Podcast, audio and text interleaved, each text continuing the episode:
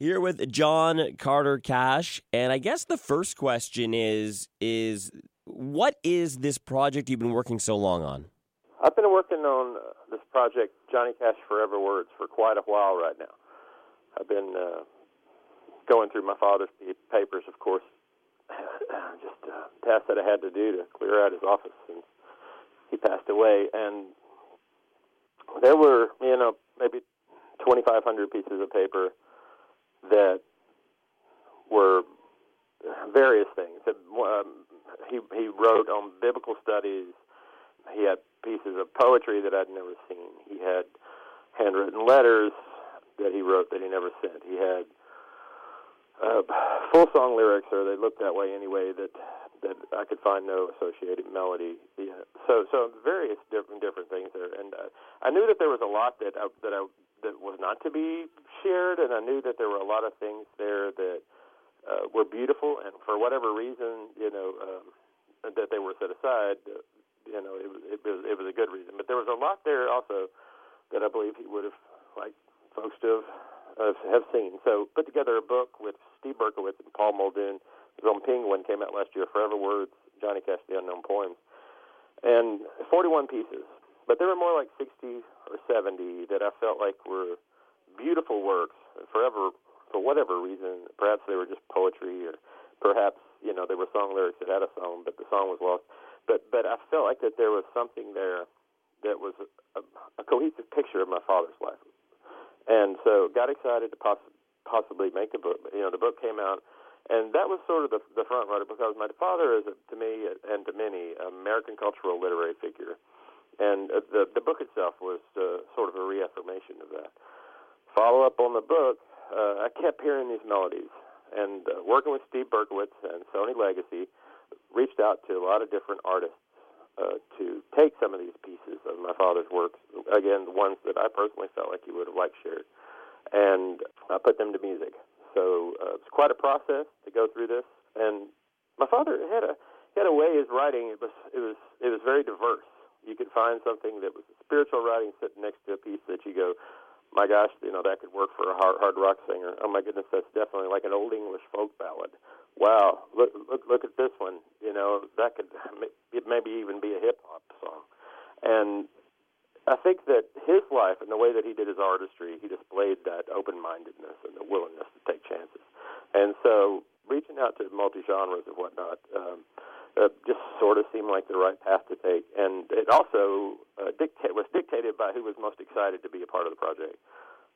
So um, the Forever Words, the music, you know, coming out here um, in April, on April 6th is uh, the conclusion of of that of that body of work. To me, the Forever Words project may have an extension, but this is to me this is this is an extension of my father's writing, but with the words as a foundation. So after you picked which pieces would be perfect for it, there you worked with a bunch of different artists. How did you pick which artist would do what song, and what was that process like? Well, I mean, the words the words dictated it. Really, I mean, the the, the, the this could work for this style of an artist.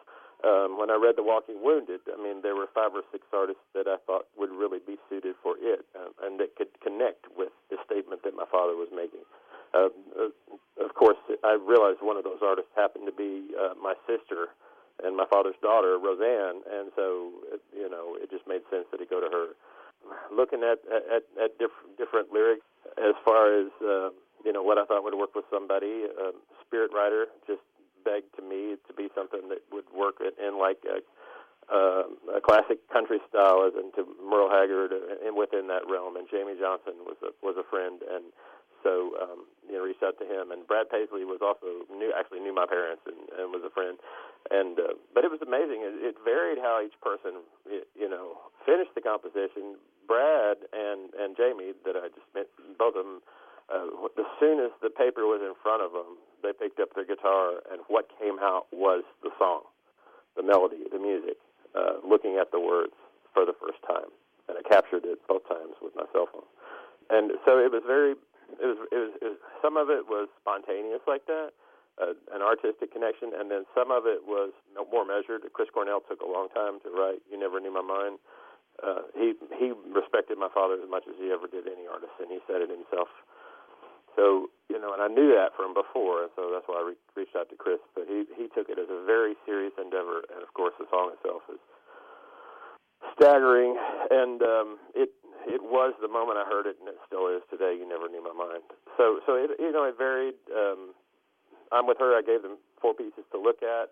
Um, and they chose Chinky Pin Hill, and I was, I'm not sure. Wow, that's uh, that's interesting. I, I sort of didn't think they would pick that one, even though it was one that was given to them and they um man they just nailed it you know so i mean it varied you don't produce those girls they just do what they do they just put the microphones out and so um you know i mean a lot of this was done at the cash cabin studio in hendersonville tennessee which is where my father recorded a lot of his latter life recordings about half of american three four five and six were done in the cabin at my father's studio and um I still make music there today, and um, the majority of these recordings were uh, were recorded at the Cash Cabin Studio.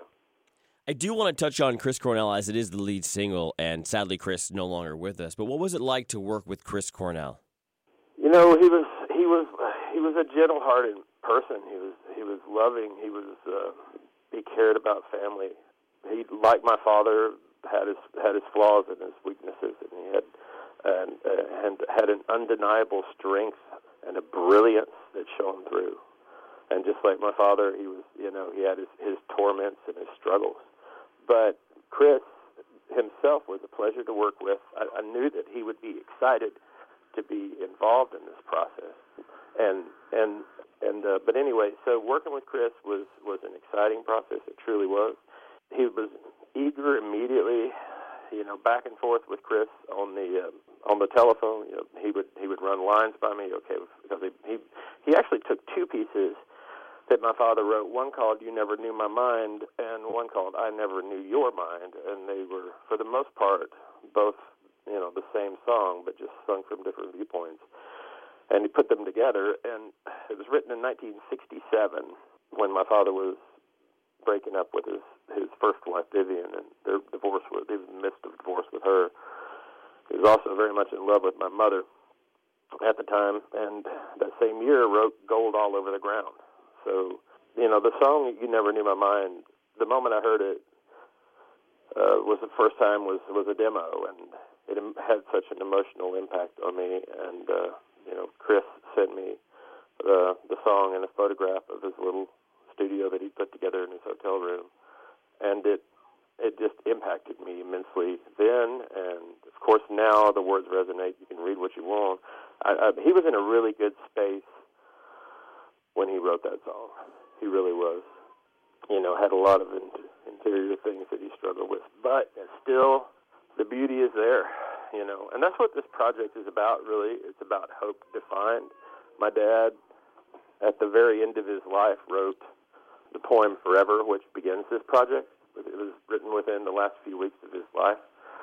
And, you know, they tell me I must perish like the flowers I cherish, nothing remembered of my name, nothing remembered of my fame.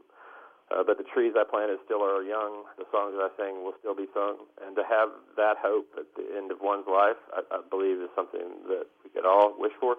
And it's followed up directly by To June This Morning, which is you know, with uh, Ruston Kelly and Kacey Musgraves, and that was written when my mother was eight months pregnant with me in February of 1970. So that same hope is the steady line that runs between those two pieces, and uh, it really runs through the whole album all the way to the very end when Jimmy Johnson, you know, says, uh, "Just listen with your heart," basically, you know, and I'll be I'll be riding back again. And I think that's Dad. Just he's still here with us. There's no doubt. Your father's legacy is obviously uh, large. Uh, are you still amazed this day wherever you go and people want to talk about how his legacy and, and himself uh, affected their lives? You know, I mean, it, it's wonderful to know that the people out there can, you know, can relate to somebody from so many different walks. You know, people from different walks of life all around the world, and and that be a, for my dad's humanity or for his music. You know, it wasn't too long ago that I got a letter from a 17 year old boy that said, you know, if it hadn't been for your father and his w- willingness and ability to show his his uh, shortcomings, um, you know, and specifically he was speaking of the video "Hurt," you know, and and still be who he was, um, that, that, I would be dead right now. That boy said, and you know that right there, it sort of to me lends a sense of purpose and responsibility for the heritage and the heritage, you know, the heritage and the legacy that that endures. That is my that is uh, big, you know began by my father and continues uh, sort of a life of its own. It still touches people. So you know, I mean, yes, it's uh, I, for one thing. I don't know either as many people you know with, that are hip hop fans that have the same record collection of Johnny Cash as you know the country gospel fan. You know, it's a, nothing but hip hop in their collection and Johnny Cash, and nothing but country gospel in the other and Johnny Cash. you know, he touches lots of people. I'm here in London, Ontario. So there is actually a connection to both your father and mother here. And we just celebrated the 50th Yeah. anniversary of their engagement, which they got engaged right here in London. I know, I know. I wanted to come. There was a yeah. There was a something. That, there's an event or something. I can't. But but anyway, I wanted to be there with you guys. I really did. And and um, yeah, it just uh, just right a few days ago. It wasn't long ago, yeah. And I mean, uh, obviously, I mean, you know, you're you're a busy man. This project's a lot to take on, but you're you're welcome in London anytime you want to come by. We'll we'll show you a good time. Uh-huh. Yeah, I don't know. It was just that it was that magic of Canada that made Dad open up. You know, but I, we spent our my whole life when I was younger. Um, you know, for years we of course he worked in Canada, but I'd come to Canada and go fishing in northern Saskatchewan, and so and I've been to London, uh, Ontario, uh, quite a few times. You know, with my parents through the years. Uh, so uh, Canada's always close to my heart. This whole and this whole area around where you guys are is also very close to my heart. If there's one thing that you want people to know about this project, what is that? uh, that you know that that my father was more than what you think, no matter what that is.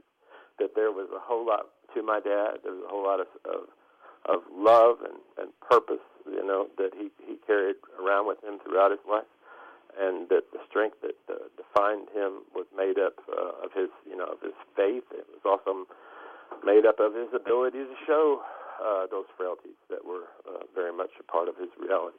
And um, you know, I mean, I hope people walk away with the memory of the words and the impact that the words had, and that's to me of utmost importance. And I hope that they also walk away enjoying the music um, and enjoying the artistry that is there. Your invite to London is always open, so whenever you want to come back up, we can we can show you a good time, and I appreciate taking the time to, to talk with us, John.